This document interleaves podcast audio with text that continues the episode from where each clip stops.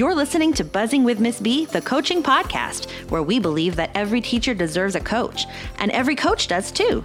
I'm Chrissy Beltran, an instructional coach, resource creator, and coffee enthusiast. And I'm your host. Stay tuned for practical tips and honest coaching talk that will help you coach with confidence.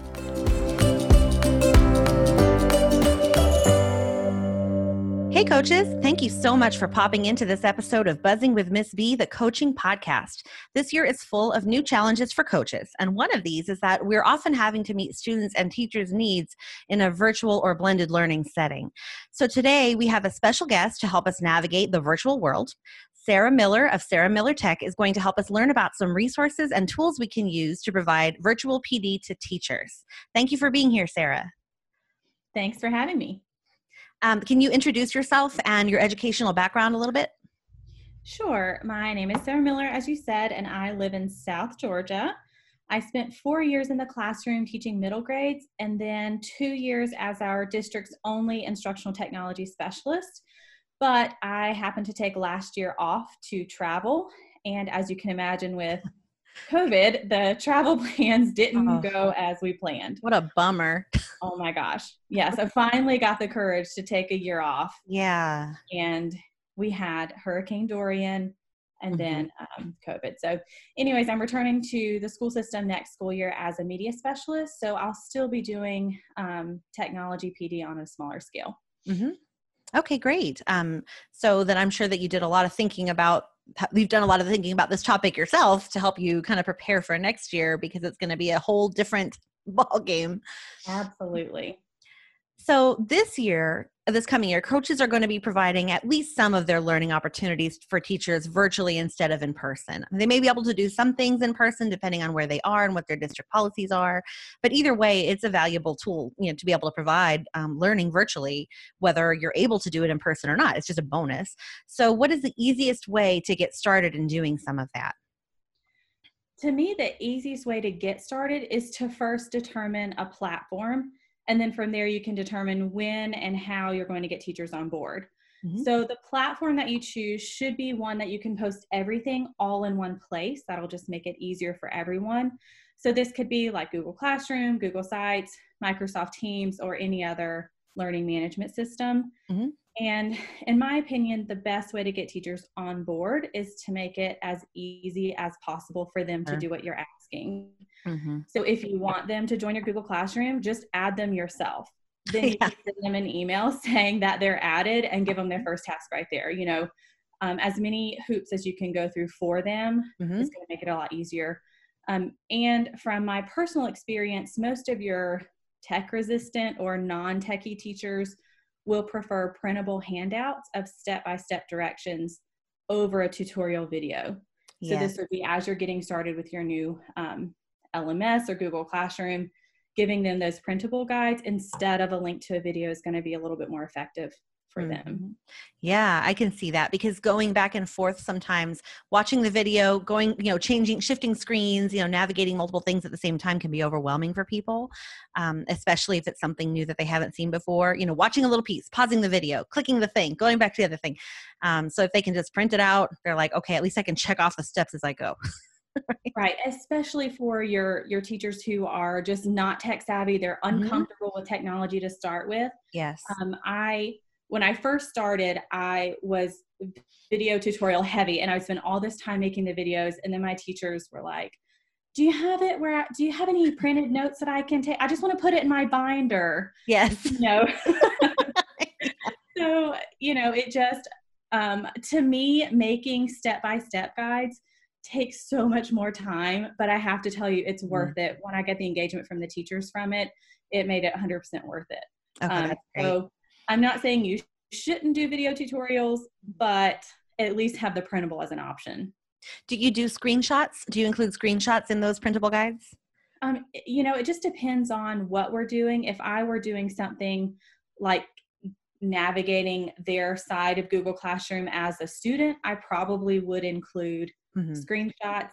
Um, if I'm doing like how to do something in Google Docs, I'll at least include little pictures of the buttons that they're clicking on. Okay. But maybe not a screenshot. You know, it's hard to balance how many screenshots and images you need because Right. you don't want to give them a 20 page document for something that's just a few steps. Yes. Um, so, you know, to find that balance is important, but I do try to do visual cues with that too.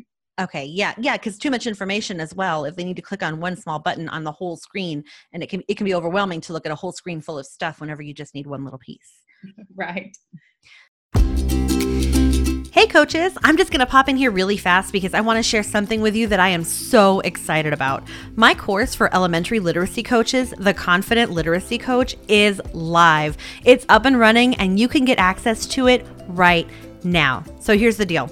When I started out as a coach, I struggled. I had trouble defining my role and communicating it with teachers and administration, and I honestly didn't even know that was something I was going to have to do. I dreaded PLC days because getting my teachers to collaborate, to speak the same language, and create lesson plans together was a total nightmare. And I was so stressed out by modeling and co teaching in classrooms that I actually avoided it for a long time. It was not a happy time for me, but things got so much better. I figured out processes to help my teams of teachers work together. I focused on best practices in reading and writing and identified some high impact strategies to support alignment on my campus. And I began to spend more time in classrooms after I planned thoroughly with teachers before lessons. Basically, I started coaching with confidence. I've collected all the processes and tools that I used to do this work and I've put it all together in one place so you can coach with confidence too. The Confident Literacy Coach is your one stop shop for everything literacy coaching in elementary school. You'll learn how to define your role and communicate it to your administrator, what best practices you should spend your time on, and my process for collaborative planning, plus so much more that will take your coaching life from frustrated and overwhelmed to effective and confident. You can check it out at buzzingwithmissb.com. Just click the Confident Literacy Coach at the bottom of the latest post, and you'll learn exactly what's in the course and why it will change your coaching for the better. I can't wait to see you there. So, do you have a favorite? You mentioned a couple different platforms. Do you have one that you prefer or that you use with your teachers already? Um, I think Google Classroom is just the easiest because most, um, at least in you know my district, is Google district. So um, obviously, if you're a Microsoft, that wouldn't be the way to go. But just use whatever your teachers are used to using. Um, I would recommend that probably over a Google Sites, but I know some people are successful with that. So Mhm. um, I think either could be a good option. It just depends on where your teachers are. Okay, yeah, that makes a lot of sense. So, what are some tools that coaches can use to provide synchronous professional development? So, whenever everybody is sitting in a room getting PD at the exact same time, we say our PDs on Thursday at two o'clock, and everybody sits down at the computer and does PD at the same time. What are some tools that coaches can use to do that? Um, I think the most common flat platforms are, um, you know, things that people are already using, like Google Meet, Zoom, GoToMeeting, and then you could present your presentation while you're screen sharing. You can make your presentation interactive um, when you're screen sharing by using Pear Deck or Nearpod, some of those Mhm. tools. Um, but I also have a few recommendations for leading those synchronous professional developments. Oh, that'd be great. Um, I've got five of them. Oh, good. We like numbers. We like lists. I'm a bulleted Okay, list kind of person. Yes. Good. I've got lots of lists. Oh, good.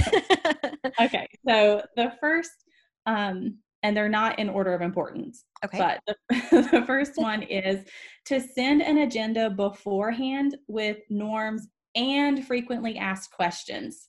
I like that. So these FAQs would include how to log in, when they should log in, how long is it going to take, whether or not they their mics should be muted, or if they'll be required to share, if they're going to be, um, you know, things that your teachers would probably want to know ahead of time in Yeah. this new setting. Like, is anybody going to be able to see me? That's what that's what I would want to know. Do I need to put my makeup on, or Right. can, Can I look like I do now, or do I need to look better than I do now? right and are people going to be able to hear me you know so then i can let my family know hey you know i've got got Right. Time um okay so number two is to have someone designated to take notes on a shared document Oh, and yeah. then share that link along with the recorded session later I love that. I'm, I don't know if you could tell that I'm actually writing these down right now, but seriously, that is a very good tip because you know you're going to get, oh, I missed that part, and I didn't hear what the, what happened, and oh, my dog was barking, and so yeah, that's right right.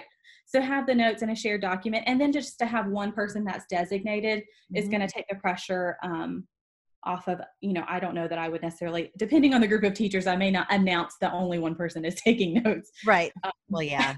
And suddenly nobody else is taking notes right? Right nobody's been listening anymore. Yeah.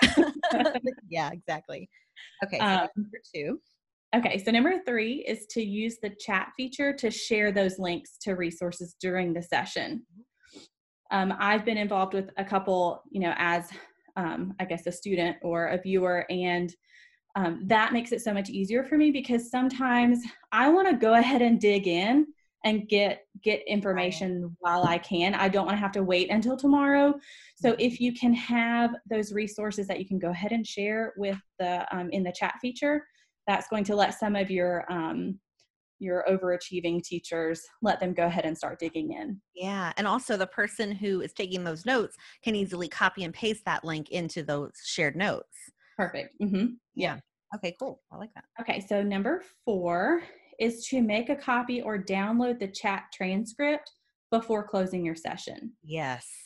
So this way you can one. keep a record. You can refer back to it. The person taking the notes can access it. Mm-hmm. Um, and you know, sometimes it's funny, like when you're doing some of these and you're presenting, it's really easy to miss some of those questions. Yeah yeah if they come in at the same time because i you know we do i do webinars with um, nicole turner for coffee and coaching mm-hmm. uh, our membership and it's also coffee and coaching sessions are available to everybody for free and so we do a monthly webinar and we try because there's two of us we can, we usually can keep track if somebody misses one or you know we mm-hmm. go oh, we, we missed one we got to go back and answer that but i feel like if it was just one person trying to answer all those questions that would be a lot to keep to to right. keep track of. It would be very easy to miss stuff. And then people feel slighted and they didn't get the information they needed. And so, yeah, that's a good point. Right. And, you know, you can also, you know, somebody else may have the same question, mm-hmm. but may not have seen it in the chat too. So, right.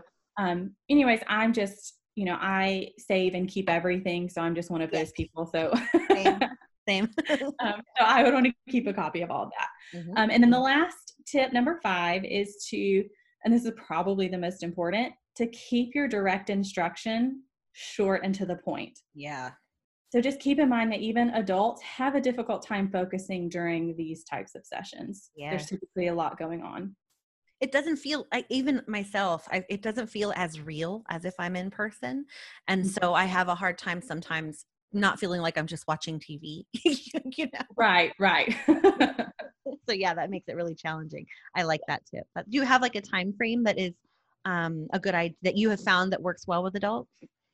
Um, I would say, you know, I had I don't have too much experience with um, like these kind of synchronous sessions, like leading a mm-hmm. live meeting. Mm-hmm. But um, I I know with videos for sure, yeah. 15 to 20 minutes is tops.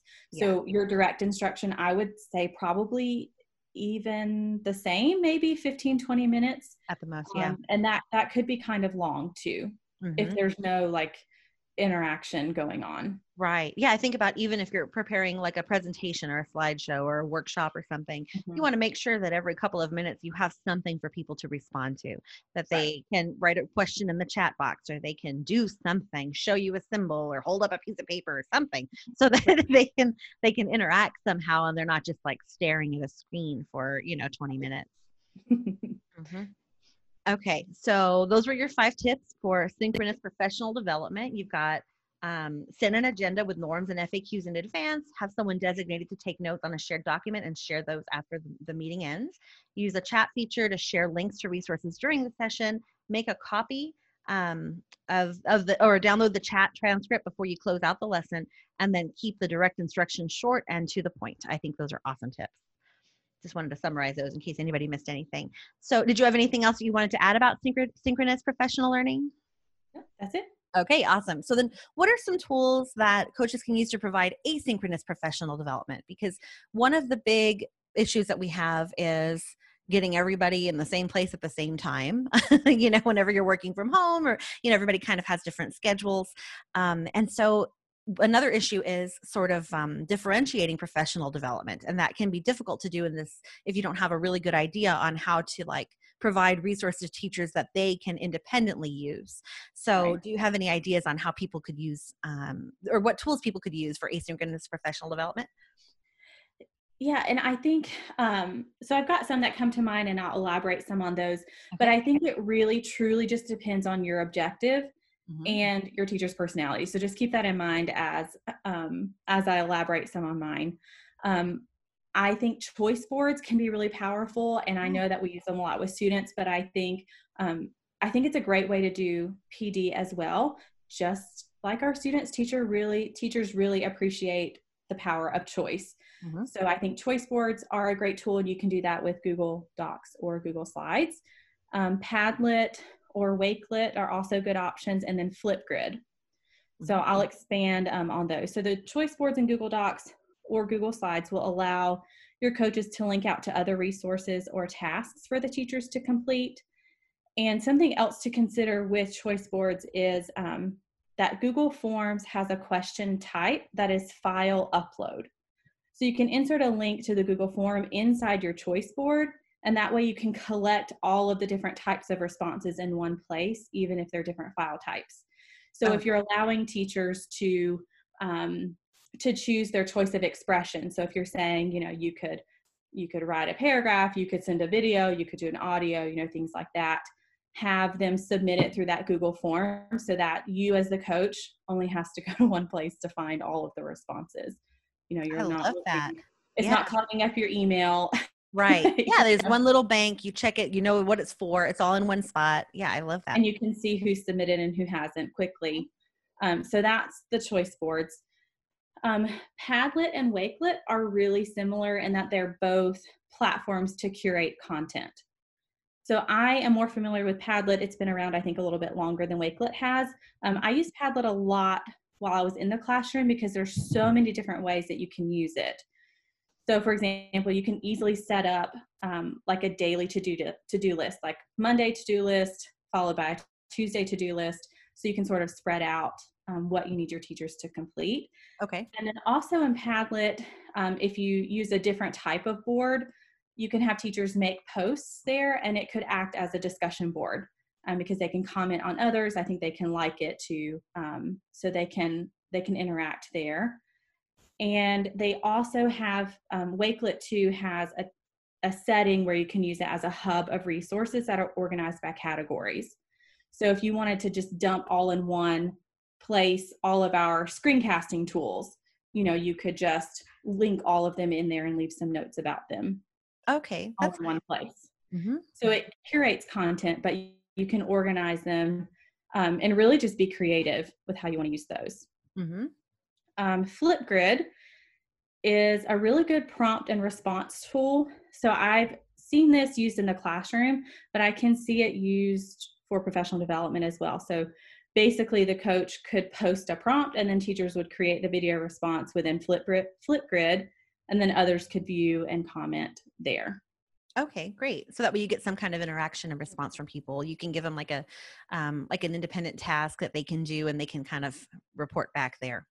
Right, and it's through video. So mm-hmm. some teachers, and, you know, the videos can be silly, like they can add the little stickers on their face and mm-hmm. you know like that. Um, you know, from my experience, some teachers are they really have a good time with that, and then other right. teachers absolutely hate it. So I think, um, you know, that would be a great opportunity yeah, that would be a great opportunity for your choice board. You can yes. do the Flipgrid option, or you could just send me an audio file, voice memo, you know, however. Um, so I have four tips for the asynchronous sessions. Okay. So the first one is um, use templates or visual cues. So if you're having teachers create something, use a template with them. If you're having teachers enter information, use visual cues such as a pencil icon for a typing placeholder or a play icon for a video link, things like that. Okay. Um, that will sort of push you to really think about how you could scaffold this process for your non-techie teachers. Mm-hmm. Like you really are going to have to keep them in the forefront when you're planning these asynchronous sessions. Yes. Yeah, that's really good. Nobody's going to be there to say whenever they go, I don't have that my screen doesn't look like that. I don't. right. Where's the video? I'm clicking it. Where is yes. it? It's not opening. and there's 17 open videos behind their screen. They just realize right. they're back there. Yeah. Right. yes, that's a good point. Um, and you know, with the t- templates, if you are asking them um, let's say to create an interactive lesson on Google Slides. Mm-hmm. But your your objective of the lesson is to practice using tables and movable pieces. Mm-hmm. Maybe go ahead and send them a template that's already decorated so mm-hmm. that they're not spending 10 years trying to figure out how to make the font bigger.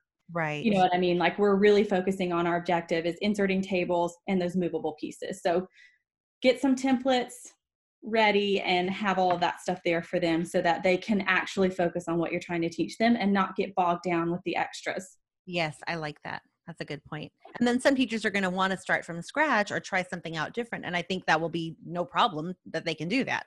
But the, the scaffolding is there for the people who just like, I need to do what I need to do. And I don't want to spend a lot of time in all the bonuses. Right. Mm-hmm. Especially since it's asynchronous, you know, you could Mm-hmm. You could give them the option, you know, here's a template if you want to go ahead and get right. started or see what your goal image is. And then if you want to start from scratch, go ahead. Mm-hmm. I would be one that wants to start from scratch because I want to use my own fonts and my own colors. Me too. right. But I have worked with a ton of teachers who don't care about that. Like yeah. they just want get it done. They, right. They need to just get it get it done with. And mm-hmm. that's okay too. Right. Um, okay, so step two we talked about before, but is providing the step by step guides mm-hmm. in a printable way. Mm-hmm. So um, I won't go much into that since we talked about it before, but that's um, number two, tip mm-hmm. number two. So, tip number three is to provide context of the resources that you're sharing. So, I've seen a lot um, of emails that get sent out to teachers and like, oh, here's resources for STEM day or here's resources yeah. for day. And it's just like a list of a hundred different things. Yes, it's overwhelming. So, yes. And then it's frustrated because then I'll click on the first three. Well, I can't like, I don't like any of those. So then right. I give up on it. Yes. So when you're sharing those resources, think about how your teacher should use it and what you're expecting them to do with it. Mm-hmm. So that could just be a couple of sentences so they're not having to like investigate on what that is. Mm-hmm. Or it could be something really elaborate, just depends on how much time you want to spend. Mm-hmm. That's a good point. Like I even think about blog posts and whenever it'll it says like 100 um I don't know fun kid crafts to do for a farm themed birthday because that's what my daughter's last birthday was. When we were allowed to have birthday parties like that's right. that's what it was. So we you know i would look through these different posts and whenever all they had was a list of links and you had to click the link to go to the other post mm-hmm. and see what the thing looked like i was like i don't have time for this. So i would just backtrack and go somewhere else. But if they had a picture of every single mm-hmm. finished project and then a link then i would actually spend some time on that page. Right because you can sift through it much faster faster. Right. Yeah, that's a good tip. Mm-hmm. Okay, so last tip is to be cautious of trying to use too many different tools. Mm-hmm. So that's why I recommend choosing one platform because like like I said before, you really have to keep your your non-techie or tech resistant teachers at the forefront when you're doing this because um, yes. they're going to get frustrated if they have to go all over here, there, and yonder to find um, you know, I think the biggest thing of I can't find it is because, you know, it's not in its normal place. Right. So if you send them an email every time, then they're going to check their email when they can't find it. If you mm-hmm. post in Google Classroom every time, they're going to go there to find it. So just be cautious of using too many different tools. So I think you can use a lot of different tools in your platform. That's totally fine. But just have one place that you're housing everything will make it a lot easier. Yes, that's perfect. All right, great. So mm-hmm. I've got your four tips for asynchronous uh, professional learning. Use templates um, and visual cues. Like if mm-hmm. teachers are creating a response or some kind of assignment, that you have a template and you provide that information for them already. They don't have to start from scratch. Um, the second one was provide the step by step printable guide.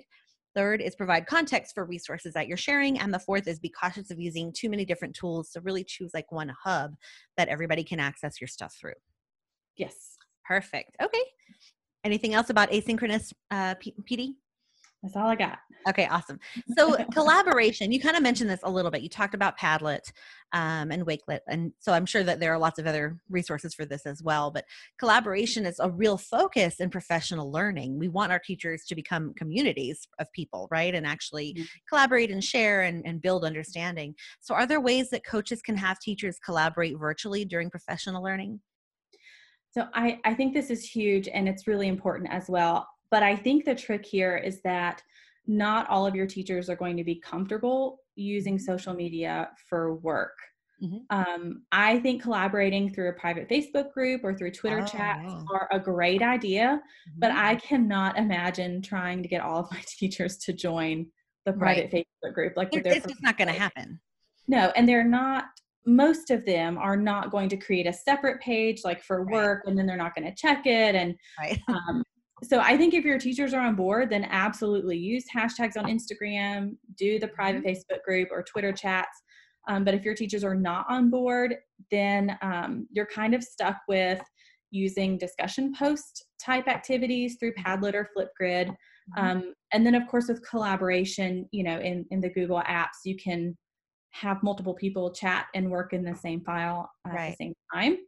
And as the owner of the document, you can view the activity dashboard, which is in the tools section, and that'll allow you to view everything that's gone on in the file. So who's opened it, who's clicked around, who's edited. Mm-hmm. You'll be able to see that through the activity dashboard if you need to monitor those things. Mm-hmm.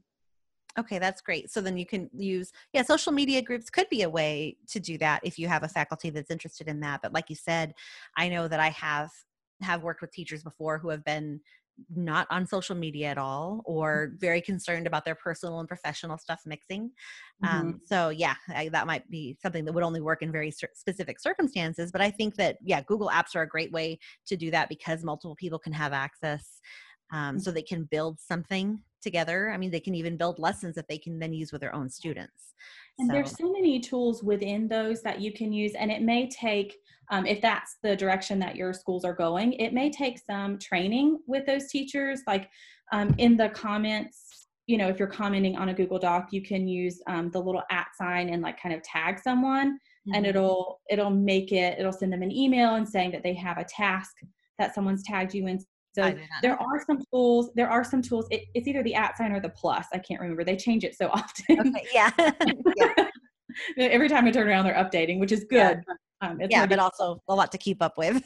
yeah. Right. So if you, as a coach, if that's the direction you're going, go ahead and you know spend a 10 minute, um, you know, little lesson on how to do those things more effectively, so that um, because there's so much more than just like me and you are on at the same time typing over each other. You know, mm-hmm. there's there's a little bit more that you can do with it.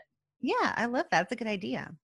Um, so whenever we we plan professional development we often make sure that we embed collaboration and opportunities for teachers to work together and we also want teachers to do like hands-on stuff things that they can manipulate and move and try out um, and how can we mimic that using technology so i think hands-on is definitely the way to go if you're really trying to solidify that learning mm-hmm. and there really are so many ways that you can mimic that with technology but again it just depends on the topic or the skill that you're teaching Mm-hmm.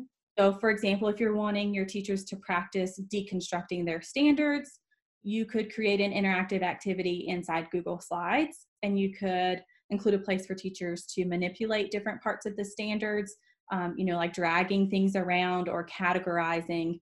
Um, basically, like if you had a, a worksheet or, you know, whatever you're using in the in person one and try to replicate it digitally, Google mm-hmm. Slides is a great tool to use for that. if you're wanting teachers to learn about a new strategy, then you could model it through a virtual lesson using that strategy. Mm-hmm. So, for example, if you're teaching the explore, explain, apply strategy, you could model that in a HyperDoc lesson over the strategy itself. So, with that example, you would have a HyperDoc, which is um, a Google Doc that has links in it, basically. So, with that example, your first section would be explore. So here you could have links to samples of lessons that use that strategy. And then the prompt could have teachers respond with what do those lessons have in common? Or, you know, their thoughts on those lessons in general. Then the second section would be the explain. So here you could include a brief video or a podcast so they could choose whether to watch the video uh-huh. or listen to the podcast. Um, and then explain the strat or that explains the strategy. Mm-hmm. And then the apply section of the HyperDoc would be where the teachers actually create or collaborate on creating a lesson using the strategy. Mm-hmm. So, in that example, you're using the technology to model the strategy, and probably you're modeling it the way that the teachers would have to create it virtually in their classrooms. Right. Yeah, I love that. I I have so Google Slides you mentioned, and I um, I hadn't used Google Slides with like movable pieces Mm-hmm. until uh, March.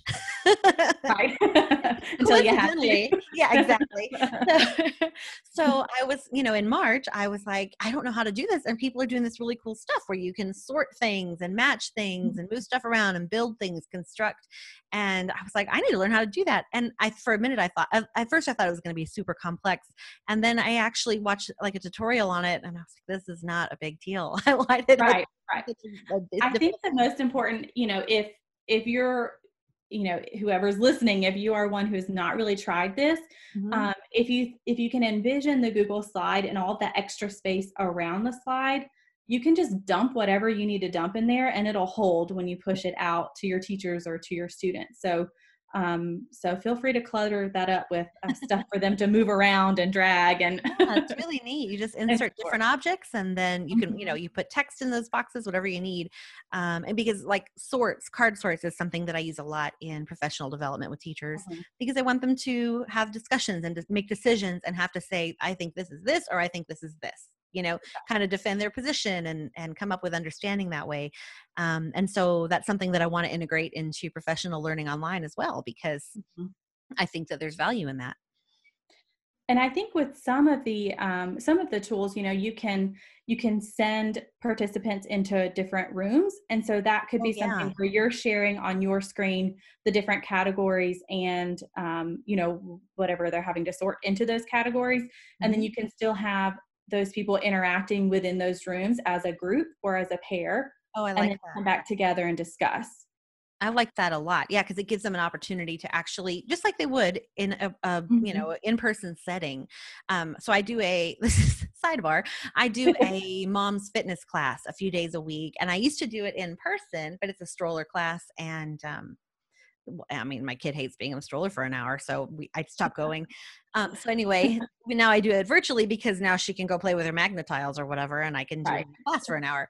But the other day we were having to do. Usually they do breakout sessions and stuff like you're like you're talking about if you're doing partner work. But the other day instead they just had us. We were tagging off in partners and doing different things, and then we just had to unmute ourselves and like yell at the other person that it was their turn, and it was like. I was so at one point I yelled the wrong name. Like I was like, this is so embarrassing. and I thought my partner couldn't hear me because she was doing something else, and then she had to send me a message saying that she could hear me, but she was having to do an alternative exercise because she had hurt her ankle. And I was like, "Oh, my gosh, this is such a so yeah, using those those small um, group setting, you know, virtual small groups online is is just a great way to make sure that you don't have so much confusion whenever you're delivering something important and give people time to talk just like they would in person. I mean, how often do we break people off into groups of two or three or 4 Mhm. and have them discuss something and then share out to the larger group, you know? Right. That's- and I think that's that's really important, especially when you're um, when you're doing something with technology. You know, I I still have to think about my non-tech savvy teachers, and they may not want to ask you or in front of everybody. right. Um, so they may save some of those questions until they break out, um, just like they do in person. You know, some some Yes. people don't want to ask.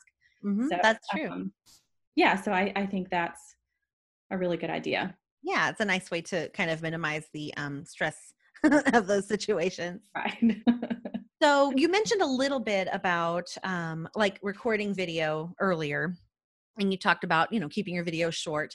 Do you have any other tips, or you can also expound on that a little more if you'd like, for recording video that can help coaches create things that teachers actually want to watch? Because that's a that's you know that's a challenge. Teachers are doing, um, coaches do those like subscription boxes for teachers to where teachers can um, learn more independently but then it has to be something teachers are actually interested in sitting there for any length of time and and learning from Right. and not everybody learns as well from that medium like you mentioned so what what can we do to actually get our teachers to want to watch our stuff I was really excited when I saw this question because I, Okay. I think I was kind of expecting like how to record the videos, like a more technical question, but I'm really glad that you asked um, how do we create things that teachers actually want to watch?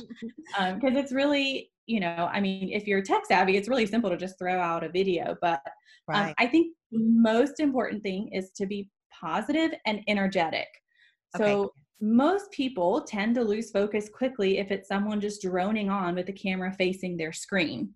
Mm-hmm. Um, and I have to say, even if you're incredibly uncomfortable in front of the camera, it's so much better for your audience, even if they can just see your face in the corner of the screen. Mm-hmm. Um, so I know that you probably don't want to put your makeup on and put your lipstick on, and you don't have to. It's totally fine. Mm-hmm. But I think that ha- being able to see your face makes a huge difference. And if um, you have glasses like me, they probably can't see your eyes anyway. Especially right, like I've had a huge glare. Yeah, right. So it's probably fine. You'll yeah, just turn the brightness on your screen all the way up. there you go. and then they won't be able to tell that you're reading your script either. right. Yeah. They'll they'll make out that there's a person there, but they don't need to see any details. yeah. So um, that is what I'm. So I guess my first tip would to be energetic, mm-hmm. and the second, you know, and it almost may seem like silly or you're being extra. But just like when you're, you know, like just like when you're in front of the kids or the teachers in person, yep. you know, you have to bring that same energy. And sometimes that's harder for me at least it's harder to do that in front of the screen than yeah. it is to do it in front of the people that i enjoy yeah you're not getting anything back and then you're met you can't stop looking at your own face and figuring out what is wrong with my face why is it doing that right i know or like why is that in the background yeah like oh that was oh i should i should have angled it this way and that way and yeah it's easy to second guess yourself whenever you get started yeah so i i think um to just get over that and just put your face in front of the camera. Yeah. Um, and you um, know, I actually heard a nice tip about if you are really uncomfortable with that, stick a post it over your face so you can stop staring at yourself. Right. Yes, yes, like on the screen. Yeah, that's yeah, like, yeah. Mm-hmm. Literally stick it on your and I've done that before. Whenever mm-hmm. I've been in a group setting talking to several people, and my face is part of the gallery, and I'm like, I don't want to see my face right now because it right. distracts me from looking at other people, so I cover it up yeah and sometimes if i'm feeling um like i've done so many that i i usually can just get started right away but if i'm feeling um, maybe insecure about what i'm talking about or a little bit nervous then i'll go ahead and turn the screen on and just start practicing before i'm actually recording because i mm-hmm. noticed that and of course i noticed this when i was editing that when i first start out my voice is really really quiet you know, hi guys, welcome to the video. And then later I'm using my teacher voice because I'm really passionate and excited. Um, yeah. Um, so I think sometimes giving myself the few minutes to kind of get used to, you know, talking to the computer by myself. Mm-hmm. Right. um, helps that. So another tip, like we talked about, was the 20 minute cap. Mm-hmm. Um, if you feel like your content is going to be much longer, then you may want to consider breaking it up into two different videos if you can't pare down the content, then just try to break it up into two separate videos. Okay. Mm-hmm. yeah, chunk it. And, right. So my last tip is to go on YouTube yourself and watch, you know, like if you have some favorites, watch their channel and see like ask yourself why am I drawn to this person? Hmm. Um, my inspiration is a YouTuber named Amy Landino from Amy TV. She's a lifestyle productivity vlogger and she's basically who I want to be when I grow up as far as YouTubers go. Um, she has she just brings such a great energy and she's so like easy. Like it really feels like you're just sitting with a friend chatting about whatever she's talking about. Mm-hmm. Um, anytime if I'm really struggling to find that, I'll go watch a few of her videos and try to channel my inner Amy. I like that. Yeah. Yeah. That's a good, that's a good tip because um, well just like anything else we need mentors in the work that we're mm-hmm. doing right we need mentor texts we need um, if we're learning how to do any skill we look to somebody who's good at it and try to mimic what they do so why wouldn't we do that with this this situation that's great right. Especially if you're already uncomfortable you know there's some yeah. people who just like naturally bring this great presence to the camera right um, and then some of us have to really be inspired work at it yeah yeah So you had mentioned some like technical tips as well, and, and I know that that's not the que- what the question was that I asked mm-hmm. you about. But what are some technical um, things that people could keep in mind whenever they're trying to record? Um, well, I guess it just depends on, um, like everything, like what you're trying to do. Mm-hmm. If you are um, just doing a screencast, then um, you know a lot of those screencasting tools have where you can just kind of pause and restart.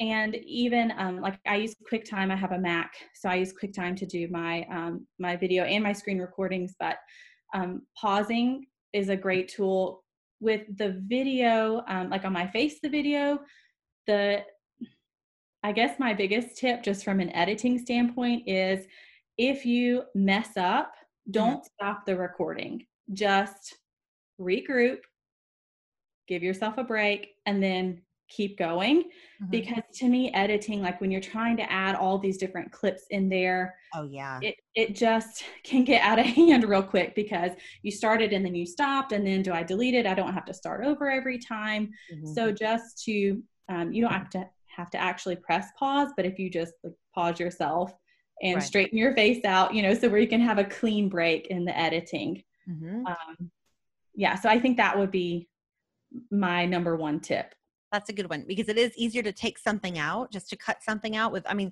even i've used i've used quicktime as well and i've used um like screencast-o-matic and i've used mm-hmm. Snagit. And like with Screencast-O-Matic, you can do their really basic editing. And as long as you leave a long enough chunk of time mm-hmm. in between your mess up and and when you restart, you can just pull it out right there without even having to do anything complicated, you know. Mm-hmm. Um, but if you're trying to glue things together, it is more complicated. Sure. Right, especially if your face is involved, because you know, like you've got to give your enough yourself enough time. Because I always make like this really annoyed face when I mess up. so I have to give myself enough time to like fix my face and cut yeah. that out. right. Yeah. Cause then it looks, I mean, nobody wants to see that. Right. right. Nobody wants to see when we're like, ah. or if my dog starts barking, then I'm like, oh my yeah. gosh, I'm yelling at my dog and then I have to like regroup. and everyone knows how mean we are. right. I'm a terrible mommy. yeah okay yeah those are great tips um and you you said you use quicktime just because that's what's available on a mac it's free. If you've got a mac you've got it it's a great way to record your screen. Mm-hmm. um so anything else about about video that you want to throw in there before we go? I don't think so. Okay all right awesome um, so where can people go if they'd like to learn more about um, about tools that they can use about and I know that that your forte and your strength is, is technology and not necessarily coaching technology, but I think that first of all, so many coaches wear multiple hats, right? And then they become the technology coach as well. Right. And then because not every school has a dedicated technology coach. And then on top of that, um, I mean, we're all going to be become very technologically savvy very soon. right. so right yeah right so what is where can people go if they want to learn more about the kind of work that you do and can you tell us a little bit about the kind of work that you do um, well i actually for this question made a list of like my go-to resources. Okay awesome. Um, so none of these are mine. Okay and then you can tell us yours at the end. That's right I'll, I'll, do that um, but i have a list of several and with any of these you can just do a google search and mm-hmm. they should come right up. Okay. Um, ditch that textbook is a great one. Control alt achieve. Hmm. the cool cat teacher.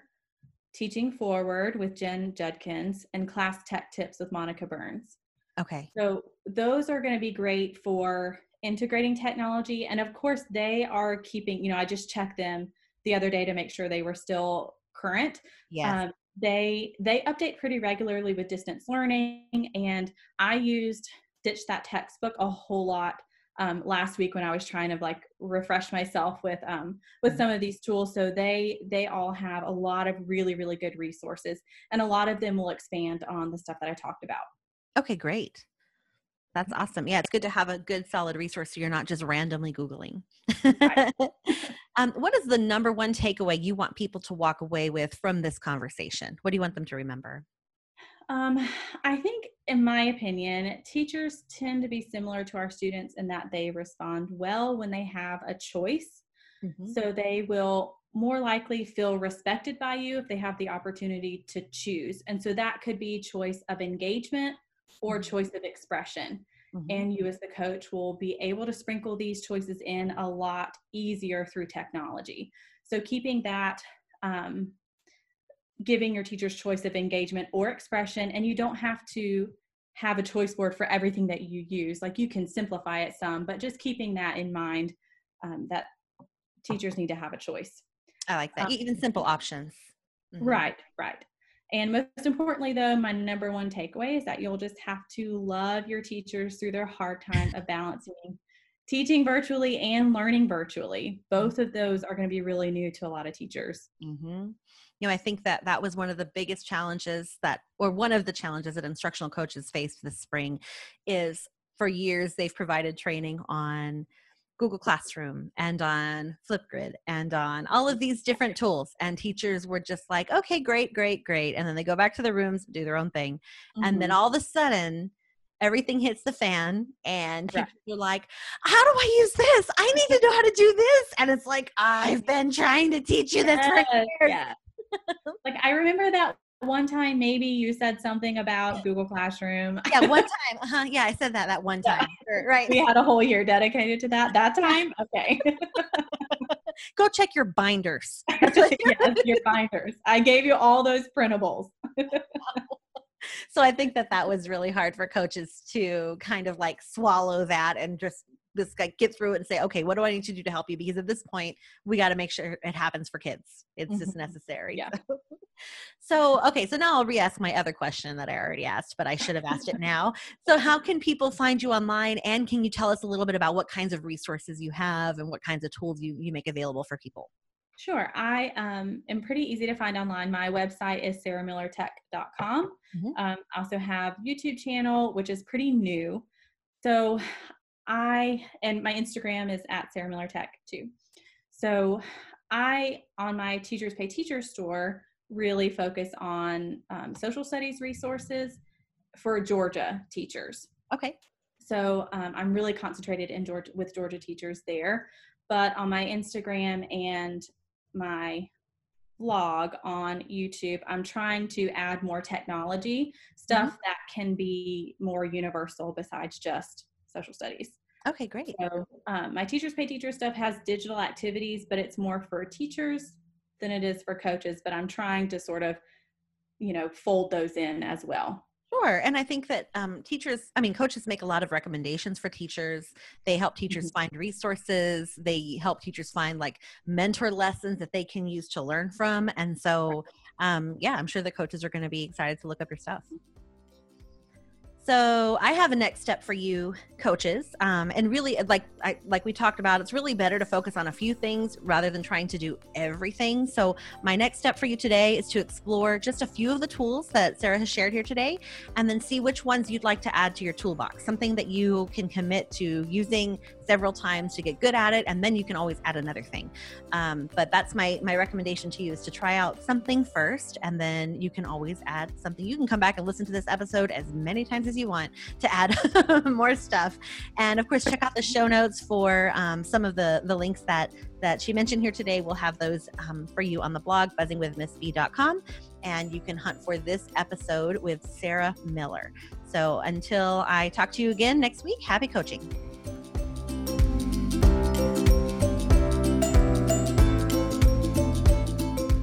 Thank you for listening to Buzzing with Miss B, the coaching podcast. Want more coaching ideas? Check me out at buzzingwithmissb.com and on Instagram at buzzingwithmissb. If you love the show, share it with a coach who would love it too, or leave me a review on iTunes. It's free and it helps others find this show. Happy coaching!